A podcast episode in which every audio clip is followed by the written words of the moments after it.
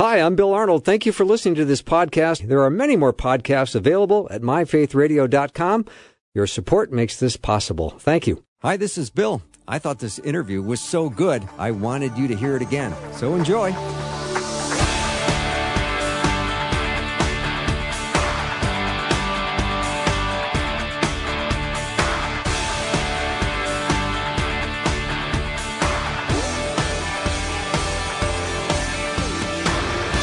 And a warm welcome to the afternoon show. I'm Bill Arnold, and it is now uh, hour two of Guy Talk, or Guys Who Talk. My power panel today is Jeff Verdoorn, Trevor Rubenstein, and Aaron Braaten. They are willing and able to take whatever calls, well, calls, texts that you have, 877 933 2484. We got lots of great questions coming in, so don't be bashful. Send your question over 877 933 2484. If you're more comfortable with email, you can email me, bill at myfaithradio.com. Bill at myfaithradio.com. All right, here's a question. Um, let's see here. What about cremation? Is it okay to be cremated? Is it wrong to be cremated? Who wants to go first? This is this question comes up often in my end times class when we are talking about Resurrection Day, Glorification Day, the day that we receive our glorified bodies. Um, 1 Corinthians 15 does a pretty good job of describing our earthly body, what both actually Paul and Peter call this tent of our body, this temporary dwelling. Scripture makes it clear that this temporary dwelling came from the dust of the earth and is going to return back to the dust of the earth. But every single believer is going to receive a new glorified body on resurrection day. So there there's no admonition in scripture how to dispose of the old body, it's going to return to the dust of the ground. If you cremate a body, it's going to return to the dust that much faster, right? But how what how much of Paul's body from 2000 years ago is left? Well, the answer is nothing. It's all returned. The atoms are all over the wherever they are, and yet he will receive a glorified body just like us. Now, I think Jewish tradition is that they buried their dead.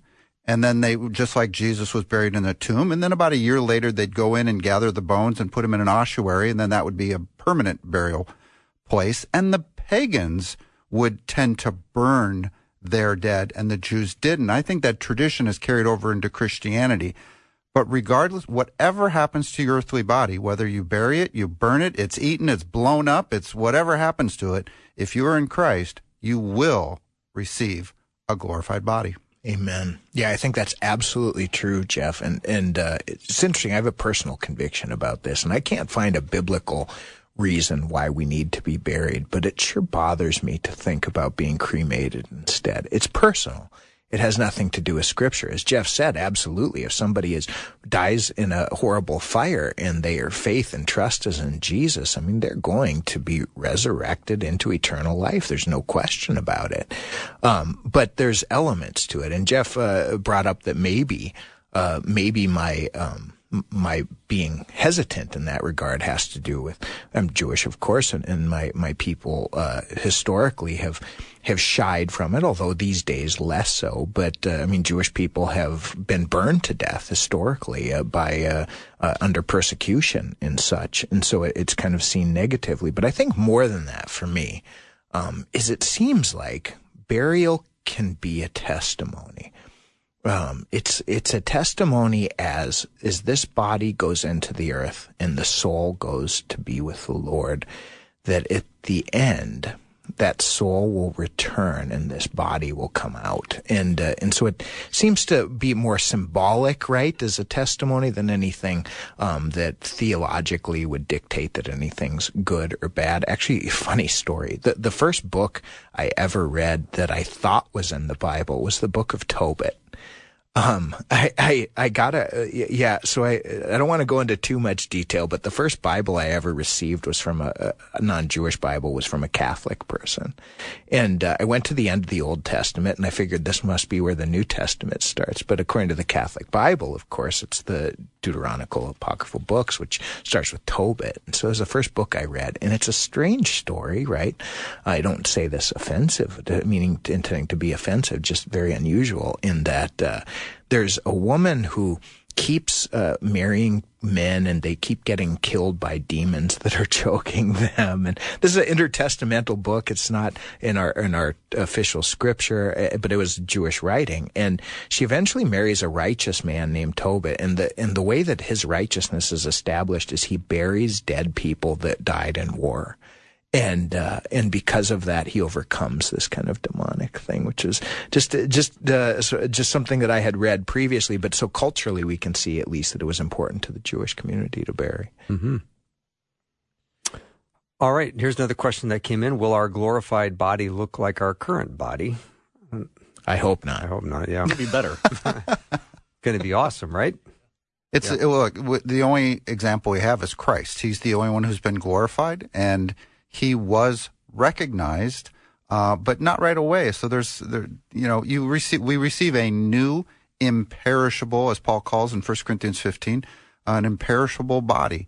And, uh, the, it's, it also appears that the laws of physics that constrain our earthly bodies are not going to constrain our glorified bodies. So Jesus disappeared from the men on the road to Emmaus, appeared in a locked room, uh, and yet he was touched. He was uh, held by Mary. He uh, Thomas touched him. He ate fish with Peter, um, which is really good news that we're going to be able to eat for all of eternity, right? Uh, and yet, it's part of why I need a new body. That's right. but somehow, you know, I think that we will recognize each other in a way beyond even the physical. Uh, in other words, when when we're in heaven, absent from the body at home with the Lord, we're, we don't have a body. We aren't have an earthly body. We won't have our glorified bodies yet. So people who are the dead in Christ right now in heaven uh, are there in spirit, in soul and spirit. And yet uh, there appear there appears in Scripture several stories in which dead people do recognize each other. So we have the story of the rich man and Lazarus in Hades, and they he knows Father Abraham and said, Well, how did they know him? He doesn't have a physical body. He didn't even meet and know what Abraham looked like and yet they knew. I think at a spiritual level. So we're, I think we're going to see m- much more clearly uh, in a spiritual sense, if you will, as opposed to a physical sense. I think the Transfiguration is a great example. there you go. You got Moses and Elijah, and even Peter, James, and John recognized them. Exactly. And, and of course, Jesus, the mystic, he, he was glorified there. So there is a, definitely a conscience or conscious uh, recognition of one another. Uh, so I tell you what, it's the sky's the limit, really. Yeah, it is. All right, here's another question regarding what we're just chatting about now uh, concerning the rapture. Scripture says the dead in Christ shall rise first. If believers who have died are, are already with Jesus, does it mean they shall be transformed first? The word rise is confusing to me. It is confusing. Uh, it took me a while teaching on the rapture to realize that rising is because everybody has a picture of the bodies coming up out of the grave when they see that word rising. And really what that word means in 1 Thessalonians 4, 16 is where this rapture passage is that describes this, means our resurrection. It means our glorification. It really doesn't have to do, back to our conversation about the grave, it really doesn't have anything to do with the dead in Christ rising up out of graves in some way. It has to do with the dead in Christ who are in heaven right now receiving their resurrected body? So that that is a very insightful question, I might add. I agree. All right, if people see ghosts of their loved ones, are they demons tricking them? What's that ghost telling them? This is always what seems yeah. to happen, right? Is, yeah. uh, I, and I hear this story so often uh, where their deceased loved ones come to them and they and they didn't know Jesus and they tell them everything's wonderful. Um, I can't tell you how often I've heard this story, uh, and uh, and so it, uh, often those type of messages seem deceitful. And I understand, right? And it's something that I think that we need to be mindful of is people truly miss their loved ones, and mm-hmm. uh, and and part of this even could just be uh, somebody feeling something or or creating something to try to comfort themselves during this hard time. Um, but uh, but I would encourage you that this is not your loved one. You're, when when people are absent from the body, they're present with the Lord, and uh, and so it's not something to further communicate with or to look for for any insight or wisdom. And and, and uh, I, I feel for your pain. I feel for your loss. Uh, but do not continue in that direction. It won't go well. Mm-hmm. I think another just to bounce off of that. I think memory is a very important part uh, memory is a very important part of our our makeup, our, our our, life experience. And so when we have a loved one that's passed, that we were maybe something catastrophic happened, and you have that fond memory or that longing for that. Sometimes we that we have that reflection and all that. So it definitely can seem real, and I think we want it to be real in, in many cases, anyways. Usually these are in, in positive situations, but I think ultimately you got to say, okay, where is the background for this, and and you got to look, look at scripture. And so there is a reality absent from the body, present with the Lord. And so they're, in fact, they're in a better place than we could ever imagine. Mm-hmm. You know, why bringing them back to this world?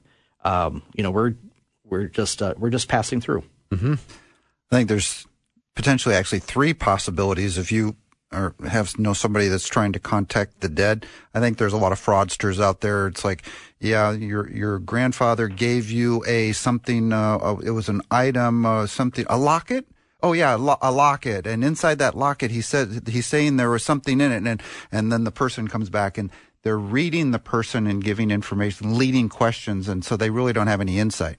I think the second possibility is that it is demonic activity. These demons have been around when Grandpa was around and could be potentially impersonating them. But I actually believe there's a third possibility. I think it's rare, but I think just as Saul called up Samuel from the dead. There are instances, and that's, I think that's why God says, don't touch any of that stuff. All these soothsayers and clairvoyance and all that kind of spiritual stuff, stay away from that, Israel. Avoid all that stuff. And because I think in, in some way, shape, or form, it is potentially possible. Uh, not believers today uh, because they're with the Lord. Um, uh, but it seems to have happened in Scripture, and that it's a possibility at least. But I think the f- number one and number two are probably most likely in most cases that you see today. All right, I've got two questions that have come in on Isaiah 53. So I think we'll tackle that when we come back after break. Let me know what question you have for the panel, 877 933 2484. You're listening to Guy Talk, and we can't wait to get your question. Don't be shy. Send it over 877 933 2484.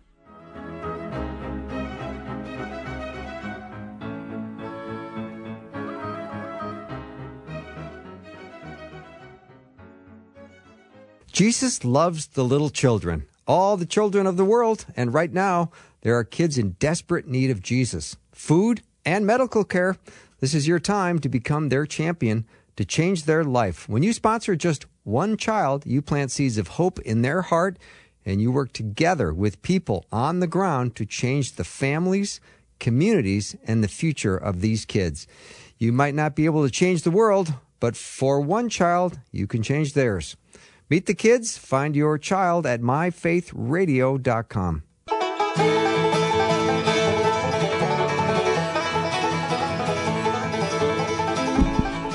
We're back with Guy Talk. Great questions coming in. Thank you for sending them over. 877 933 2484. My panel today is Jeff, Trevor, and Aaron. Can you speak on Isaiah 53 5? I'm going to look your direction, Trevor Rubenstein. Stein, Stein. I'll go by I like either. being playful. Yeah, yeah. I, I know what it is. It's Stein. You're you're uh, I get- I like- you're in the minority. Uh, I- Uh, Most people have no idea. Even after I've known them for a long time and tell them, it's still Steen. But uh, that's uh, so I just go with it. you no, I know what it is. well, thanks, Bill. But anyway, so see, look, I remember your name, Bill. Yeah, I know. Thank you. But uh, what a wonderful section of scripture, right? And what a powerful section of scripture. So this is written approximately 600 years before the birth of Jesus and gives the most accurate, uh, most complete description of our Lord in Isaiah chapter 53. It's actually it's a section that begins in Isaiah chapter 52, uh, starting in verse 13, where it says, Behold, my servant right? And so this really is the introduction for this uh, this uh, description of the Messiah. It even describes his appearance. It's actually the only section of Scripture in Isaiah chapter 53 that talks about what Jesus looked like. I got in trouble on a Catholic radio program one time when I said that he wasn't beautiful according to Scripture. Um, but uh, but anyway, so uh, because it says he's very he's normal looking, says that there's nothing spectacular about him in this section. But anyway, so uh, so really to get the context of verse 5, really all we have to do is go to verse 4 where it says, Surely he has bore our griefs and carried our sorrows. Yet we esteemed him stricken, smitten by God, and afflicted.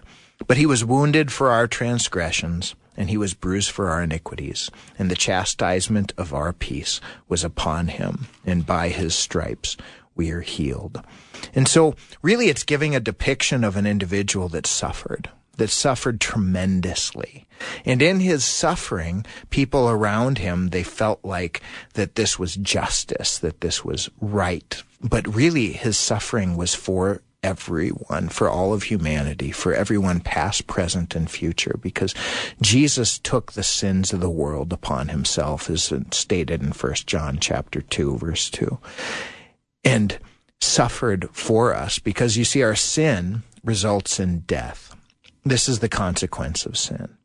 And yet, what Jesus did is he took the consequence that we deserve, our punishment for our sin, the thing that, that causes this great division between us and God, and he put it upon himself, and he suffered for us so that then we don't have to. And this is really the depiction, the, the suffering of that we deserve for our sins before God as he took it upon himself and gave us eternal life. And it's just very clear in that section. And then the, the other section that you mentioned was Second Peter, right? Or First Peter? It was Second Peter. Yeah.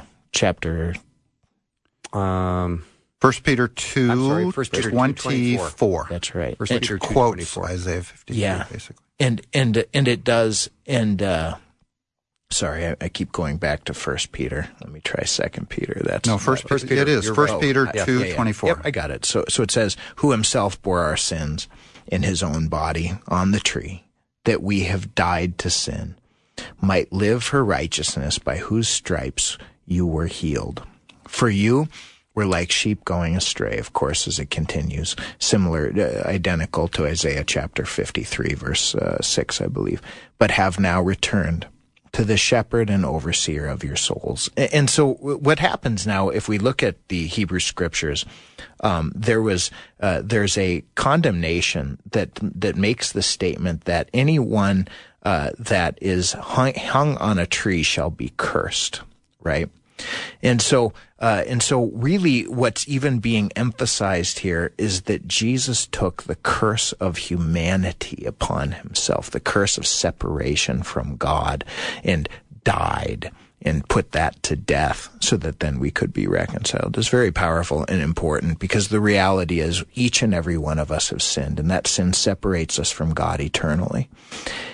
And the only hope that we can have to be reconciled to God is something greater than ourselves, something beyond what any of us could do, then has to happen to intercede on our behalf. And if you think about this as we're coming up on Yom Kippur and the Day of Atonement, the people of Israel sa- uh, sacrificed an animal, and that animal allowed the people of Israel to be forgiven for one year from their sins so they could dwell in the presence of God without physically dying. And if it took an animal to die for the people of Israel to be forgiven for one year, then what kind of sacrifice would it take in order for all of humanity, not just for one year, but for all of eternity, and not just uh, and not just for uh, for our physical flesh, but for our eternal life, and not just the sins of his Israel, but the sins of all the world, past, present, and future. It had to be God Himself who came down and offered Himself.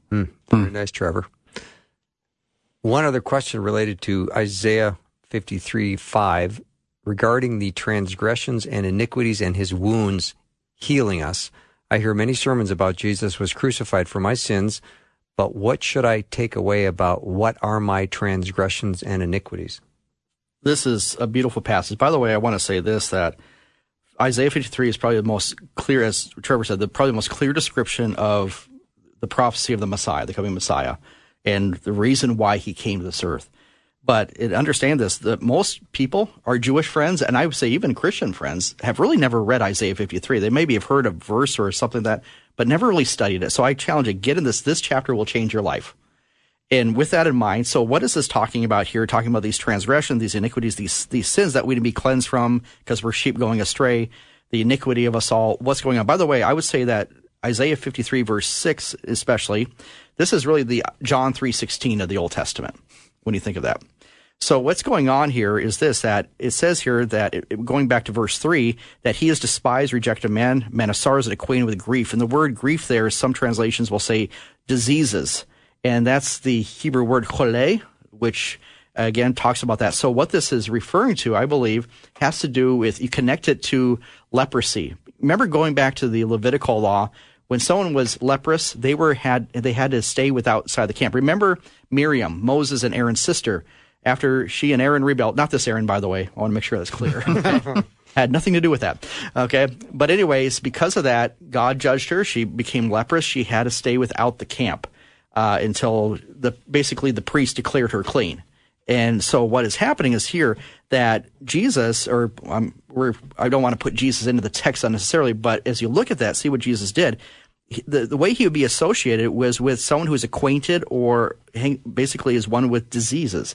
He's like leprosy. He took our leprosy upon himself. And it's interesting, there's actually rabbinical writing that declare when the Messiah comes, how will you identify him? He's the one who sits among the lepers. That's how they saw them around the uh, close to the first century, maybe a little bit after that. That's how they determine that. Mm. So when Jesus comes, what does he do? One of the first miracles that Jesus does, he changes the water into wine, and then shortly after that, he heals a leper no one in their right mind would have touched a leper physically, but that's exactly how Jesus did that. He does that. And so he associates himself with the lepers. He's acquainted with diseases. And in that, he takes our diseases upon himself. That's the only way we can be clean. A leper could not declare themselves clean. Even more so, we cannot declare ourselves forgiven from our own sin. We can't forgive ourselves. I can't forgive your sin. Only one person can. That's the suffering Messiah. That's the suffering servant of Isaiah 53. It says in Isaiah 53 verse 10 that he will give a soul an offering for sin. There's some, in fact, it's a common Jewish interpretation. You talk to a Jewish friend who, who has read this or talk to the rabbi. And Trevor, you say, who is this referring to? It's referring to Israel. Yeah. Israel's the one who suffered. Israel's the one who was acquainted with grief and went as a lamb to the slaughter. And, and by Jewish history, we sympathize with that interpretation. But when you look at it as in, in its context, this is referring not to a nation. This is referring to an individual. And so I think that's the, that's the difference. And by the way, what a change it makes though when you read through the end of Isaiah 53 that it ends in triumph. Because why? That, that servant will see, will be satisfied. He will, uh, he will see his seed. Okay. That means after all the suffering he's gone through, even the violent death he encounters, he will live again. That's exactly what Jesus did for us. Beautiful picture. Yeah, that's fantastic. All right, we're going to take a break here in about a minute. I just got a text that said please uh, pray for my. Let's see. I'm sorry. Um, that my my husband is a Jewish believer, and his divorced parents have written him off. Mm. Please yep. pray for reconciliation and healing for my husband. Yeah, we understand that. Yeah. Yeah, let's pray. Now, but Father, Lord, we do pray for this man, God. Lord, we thank you, God, that you are the Father that we could never have or be. And so we ask that you be that now for this man, God, in a deep way. Father, that you comfort him. Lord, that you allow him to see, God, that there is no sacrifice that is greater, Father, than the sacrifice you made for us. And so, Lord, we ask that you heal his heart. But also, Father, we do pray for his parents, God. Lord, that you will start to touch them, God. Father, that you will show them, God, that this decision that this man has made has made him into a better person, God. That Father, we ask you work powerfully in his life as a testimony to his parents, God. Let them see the truth of what he came to, God. Father, in hopes of reconciling them. And, just really quick, brother, uh, uh, so as we lift this up in Jesus' name, Amen. Right. Oft, often this doesn't last forever. We'll be right back with uh, lots more.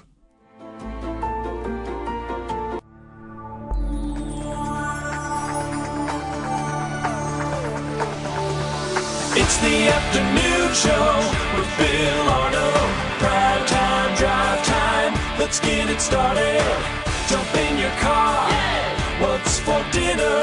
It's the afternoon show with Bill Arnold. Welcome back to the show. If you just tuned in, glad to have you with us. It's Guy Talk. Uh, time to answer questions, preferably yours. 877 933 2484. My panel is Jeff, Trevor, and Aaron. Question I have is something my son asked me. Uh, said that Allah or Allah is the same God as God and that he is the God of the patriarchs. Your response? And I guess it would really depend on what they mean, right? So, uh, so in in in Arab, in excuse me, in uh, Arabic, the term Allah is a word used generically for God. E- even in the book of Daniel, actually, in Aramaic, you'll see the name of God used as Ella. Uh, so kind of uh, similar in uh, in in uh, pronunciation, but uh, but it depends. So again, if they're talking about uh, the generic term, or they're talking about the individual referenced in the Quran, because uh, the God referenced in the Quran clearly has distinctions. As I'm going to pass it off to our panel to go into. I could go, but I'm going to give it to you guys.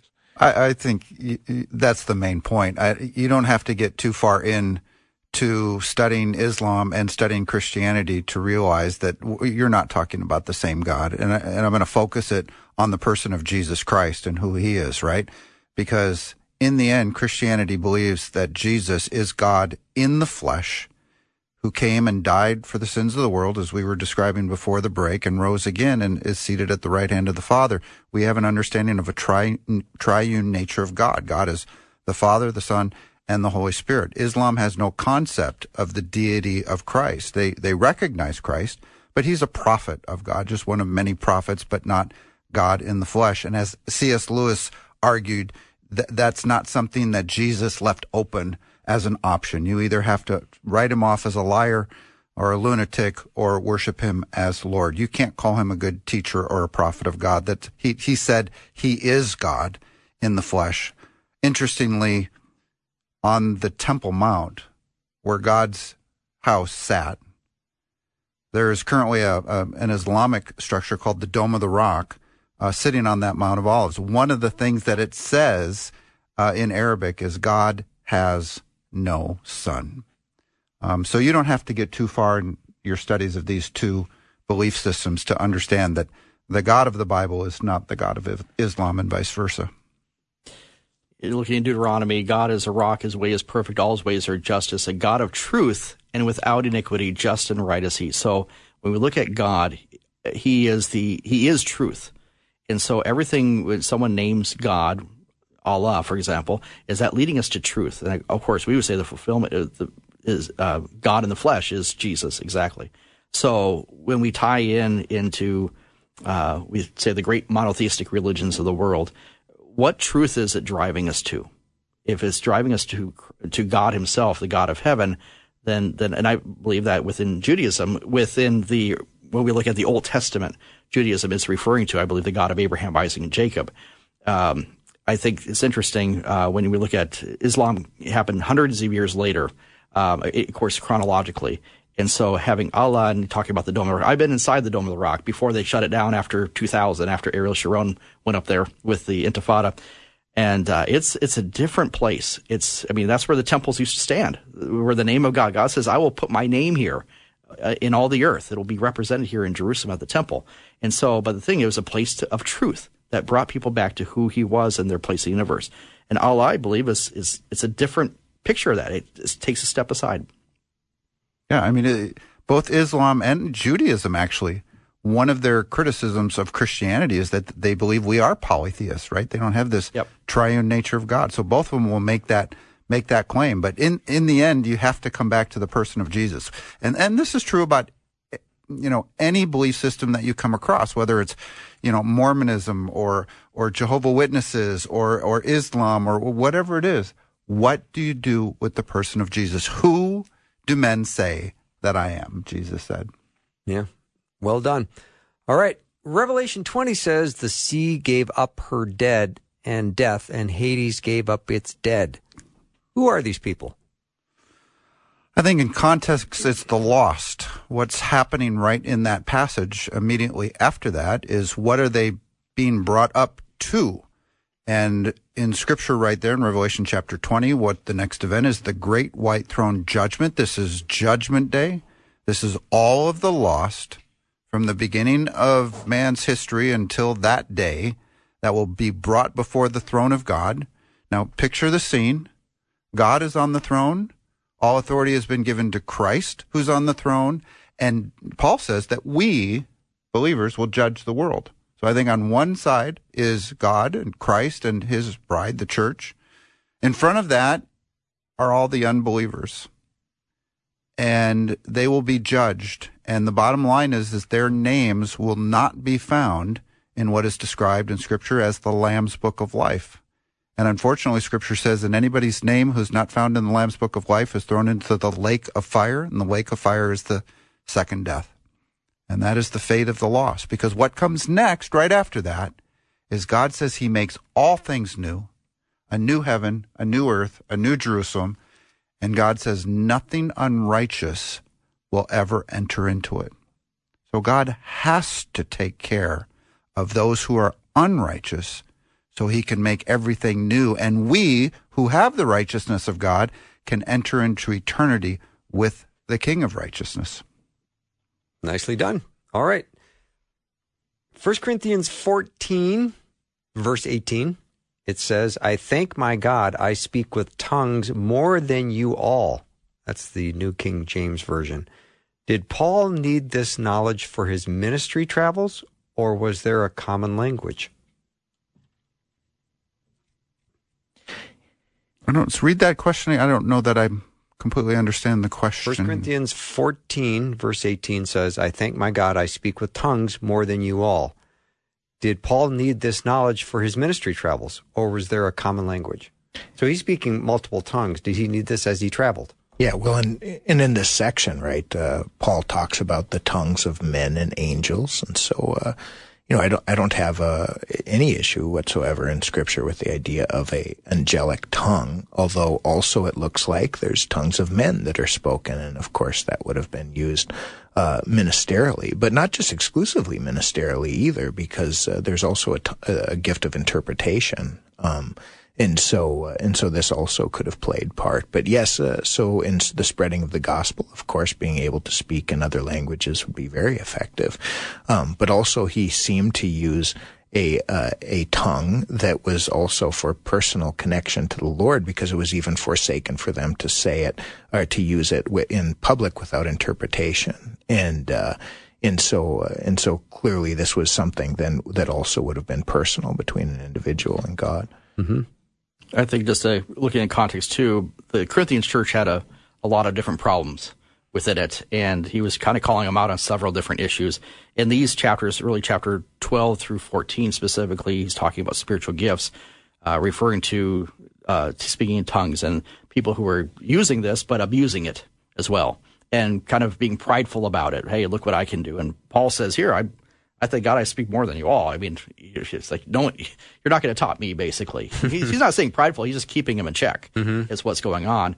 And so, in fact, this this the spiritual gift or gift of the spirit is actually the one of the least of the least of the gifts uh, is the idea. And if you don't do this without without charity or without love, agape love, that's chapter thirteen. Really, you're just making a bunch of noise and and sound and all that. So it basically shapes up. And of all the corrections that Paul gave in First and even Second Corinthians. In fact, there's supposedly Paul wrote maybe two other epistles to the Corinthians as well. Of all the chastisement he gives, I think this is probably one of the churches he loved the most in doing that. So, kind of an inter- interesting thought. Thank you. Thank you, Aaron Braaten. All right. When the world is restored, what keeps Christians from repeating the cycle of sin all over again? Ah, resurrected bodies. okay. So, so I've actually had this discussion with uh, many um, different religious people, uh, particularly Jewish people, uh, for, and uh, and the question becomes. Um, if we can attain some level of righteousness personally, our own righteousness, then why do we need resurrected bodies? Uh, so what what happens is is the upon The, the, we, there's two clear components that we see in us in uh, in Genesis that God creates us from. So He creates our bodies from the earth, and then He breathes our soul into us, right? It says it breathes his breath into us at this point in time. And so really death is the, is the time to where the body goes into the grave, but then the soul of the individual goes to be with the Lord. And there's a reason that the body doesn't go. It's because even, even in the redeemed, because the body is defiled and the body is the weak point for humanity. And so what happens is he gives us new bodies that do, that do not have sin nature, that has not passed down from generation to generation, and also has not been corrupted by our own sinful decisions. And so this allows us then, because we have the Spirit of the Lord dwelling in us, to then lead us in righteousness without the weakness of temptation that the physical body has. Let me just add one more thing. Totally agree with everything that Paul says we're made body, soul, and spirit, right? So we are perfected right now in our born again state spiritually. Um, our body is wasting away, right? And that will be perfected, and that's the glorified body that we've talked about actually a lot on this show today. Uh, but also, don't forget, our soul is also going to be perfected. And so it's kind of the question I've I've been asked in class. It's it's like, well, we, will we still have free will in heaven? And I answer it, do you think Jesus has free will in heaven? Well, of course, we think Jesus has free will. Does he sin? Well, no. Well, we're going to be glorified like Christ. And so I think we are going to be perfected, body, soul, and spirit, uh, in, uh, in that day of our resurrection. So. Interesting point. I like that, Jeff. Mm. All right. What about praying? I talk to him all the time throughout the day, in my car, walking my dog. I don't have a specific place at my house at a specific time to get on my knees and pray. Is that okay? Well, we're supposed to pray without ceasing, which is really make it a habit of prayer. Mm-hmm. Um, I, I would encourage people, and I've done this myself, is have a place of prayer. I think that's a good thing. Pray as you go throughout your day. You know, as you're going to the grocery store, for example, give each thought to the Lord is kind of the idea.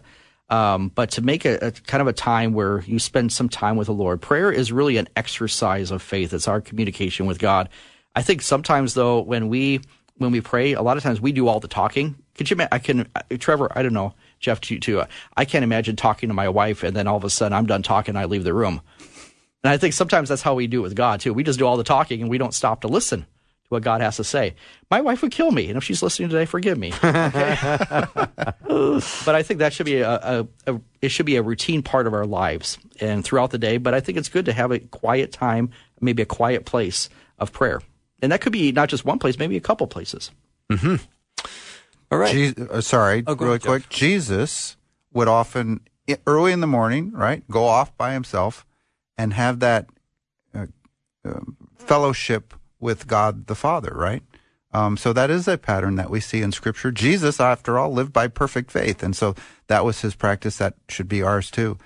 I think for early Christians, if you're just starting out on this and you think, well, how can I pray all day long? Well, then at least pick some point in your day, right? And and think about this: before your feet hit the floor, before food touches your mouth, before your head hits the pillow, that would be a great place to start to thank the Lord. Pray for your day, thank Him for your food, and and pray at the end of your day. Uh, but uh, also start your day, start your morning. I mean, every morning with the Lord. Well said, Jeff Dorn. We'll take a break and come back. We have one more segment of Guy Talk. If you have a question, send it over. You're we're still waiting to get your question. 877 933 2484. We'll be right back.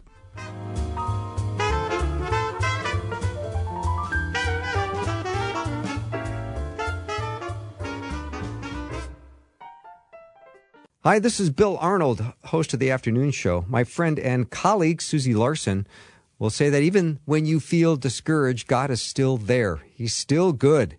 He cares about you and is in the business of fixing what is broken to make you whole. Experience His peace today. This month, thanks to our friends at Thomas Nelson, Faith Radio is giving away 100 copies of Susie Larson's new book, Waking Up to the Goodness of God 40 Days Toward Healing and Wholeness. You can enter to win yours right now at myfaithradio.com.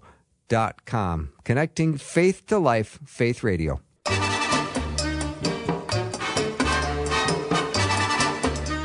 All right, guys, you're doing a great job today. We're going to have to uh, keep it snappy here because we've got a lot of questions we're still going to try to cover in our remaining time. Here's a question in Joel chapter 2. It says, Old men will dream dreams and young men will see visions. Should we put a lot of thought into dreams and visions? Does God communicate to us in these ways? Answer very quickly. That's a big question. You guys want Oh, to? you're looking at me? yeah, I, Uh, just really quick, that's obviously prophecy. It's really talking about the coming of the Lord, coming in judgment. And so it really was a sign of judgment. But also, you see a, a quick uh, part of Peter's sermon at the day of Pentecost in Acts 2. So, in other words, it was a notice to Israel and also to the nations to wake up. Lord is coming. So I think you got to put in context. I think a lot of people, when they look at dreams and visions, they're looking for something personal. God, speak to me, do something like that. And really, it's a bigger message than that. All right. Thank you for that, Aaron. Um, you said God is Jesus in the flesh. Can you explain? I thought Jesus is the Son of God. It's two people and the Holy Spirit, the Trinity. yeah. So there are many passages in Scripture that describe this idea of the divinity of Christ. So he's called Emmanuel, God with us. Uh, John ten, I believe it's when the people around him were going to kill him, and Jesus says, "Why are you trying to kill me?" And he says, "Because you, a mere man, claim to be God." So the people around Jesus understood that he was claiming to be God. When the paralytic was lowered down from the ceiling into the room, Jesus didn't just say, You're healed and walk. He said, So that you may know the Son of Man has the power to forgive sin. He says, Get up and walk. He says, Your sins are forgiven. Everybody in that room would have known that only God forgives sin. So, in so many ways, Jesus claimed to be God in the flesh. John chapter 1 In the beginning was the Word, and the Word was with God, and the Word was God. And the Word became flesh and dwelt among us. Jesus' body was made by God in the womb of the Virgin. That's why he's called the Son of God. But never forget that Jesus is the creator of all things. By him, all things were made that were made. Nicely said. All right. Here's a question. What does it look like? Do you want to say something, Trevor? No, I, he was- the I think he's question. pointing on the Oh, Aaron, you were pointing at him. Yeah. Yeah. Very confusing. I confusing. don't care what the question is, he'll get it. Okay. All right. What does it look like when a Christian husband leads his house for the Lord? Asking as a Christian Oh, wife who wonderful. has a Christian husband, but he doesn't seem to necessarily be leading. He sets a good personal example, but doesn't guide me or my young daughter. Yeah, yeah. So, uh, so really, godly leadership is a beautiful thing, and this is also set up in John chapter ten. So we could we could just camp out in this area. But godly leadership is service. Uh, because Jesus says that the people of this world lord it over others, but uh, he said, "But that shall not be amongst you, because the Son of Man did not come to be served, but to serve." And so, godly leadership is propping up others. It's not forcing others to serve me, but it's instead in my role. So, for example, my role as a husband, my role as a father should be to elevate my wife and my children and to help strengthen their walk with the Lord, to really focus on how do I put them into a better place? How do I provide for them? How do I do these different things? And so if you struggle with this, and this can be a legitimate thing in your home, pray for your husband love him the way that the Lord instructs you to love him and live out as a testimony and continue to go to church, continue to read and pray together. And these things will help you guys grow in these areas. Anybody else want to jump in? No, great word. That's a great word. That's word. good. Yeah. Here's another question about the glorified body. Uh, once we get to heaven and look around and praise our Lord, do you think we will be sad or mourn for our loved ones that didn't make it?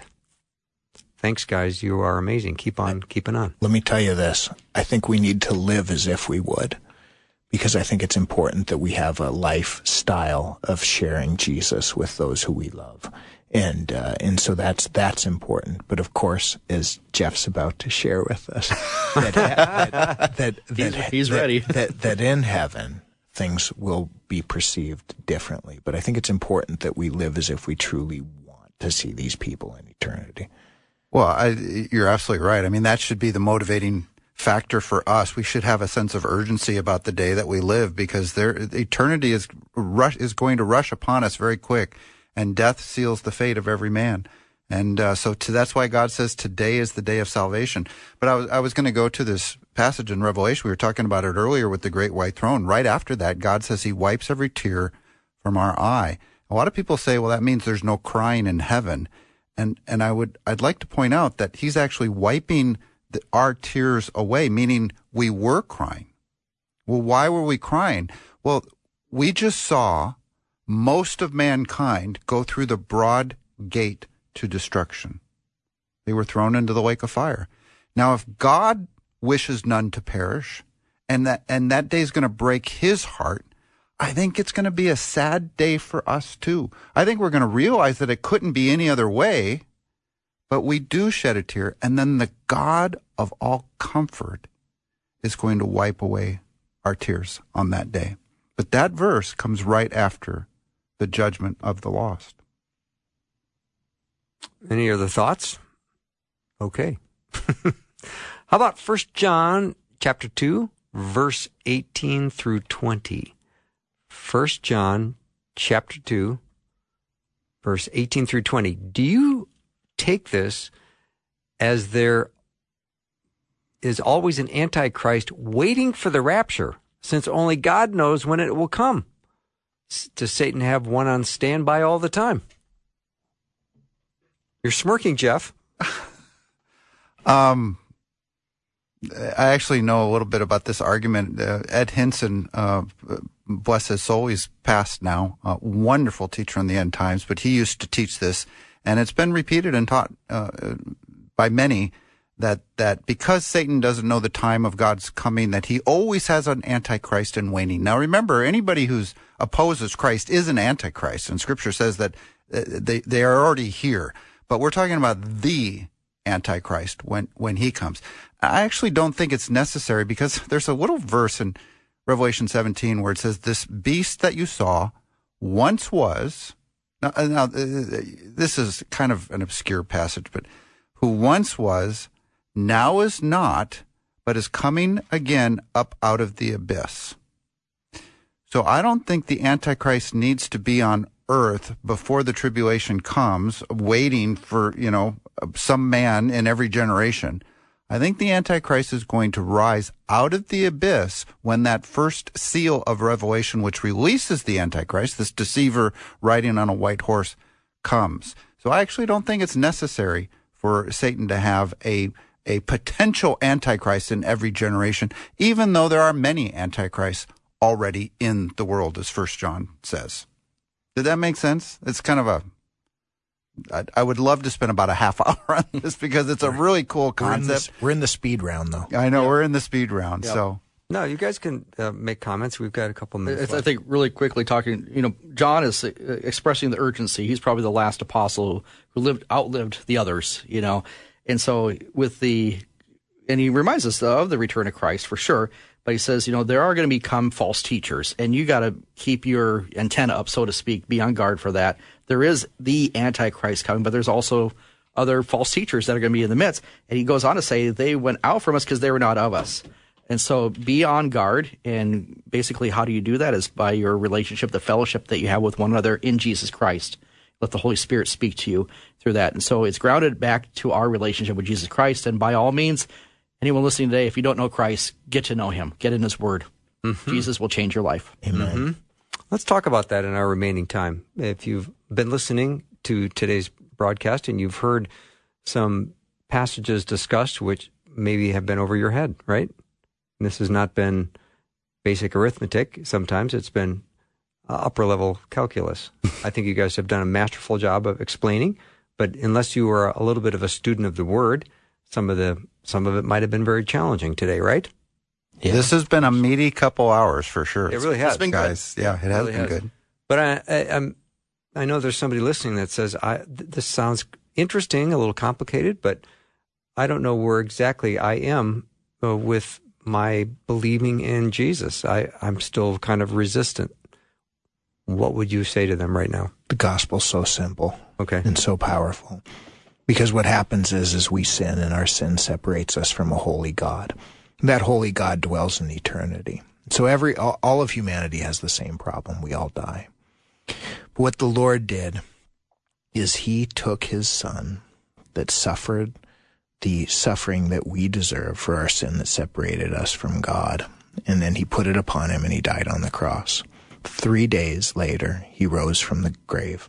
So those of us that put our faith and trust in Jesus, that truly believe in his death for our sins and his resurrection, that same eternal life can come upon us. And so why do we believe this? Well, because Jesus did it first. And if you want to know how to overcome death, it makes sense to follow the only man who ever physically overcame the grave.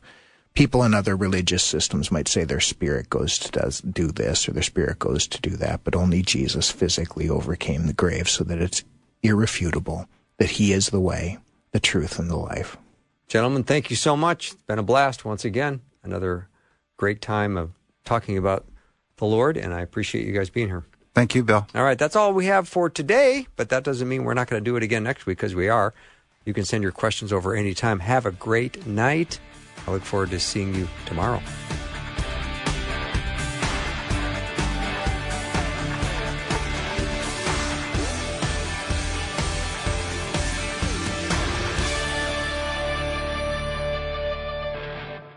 Thanks for listening. Programming like this is made available through your support.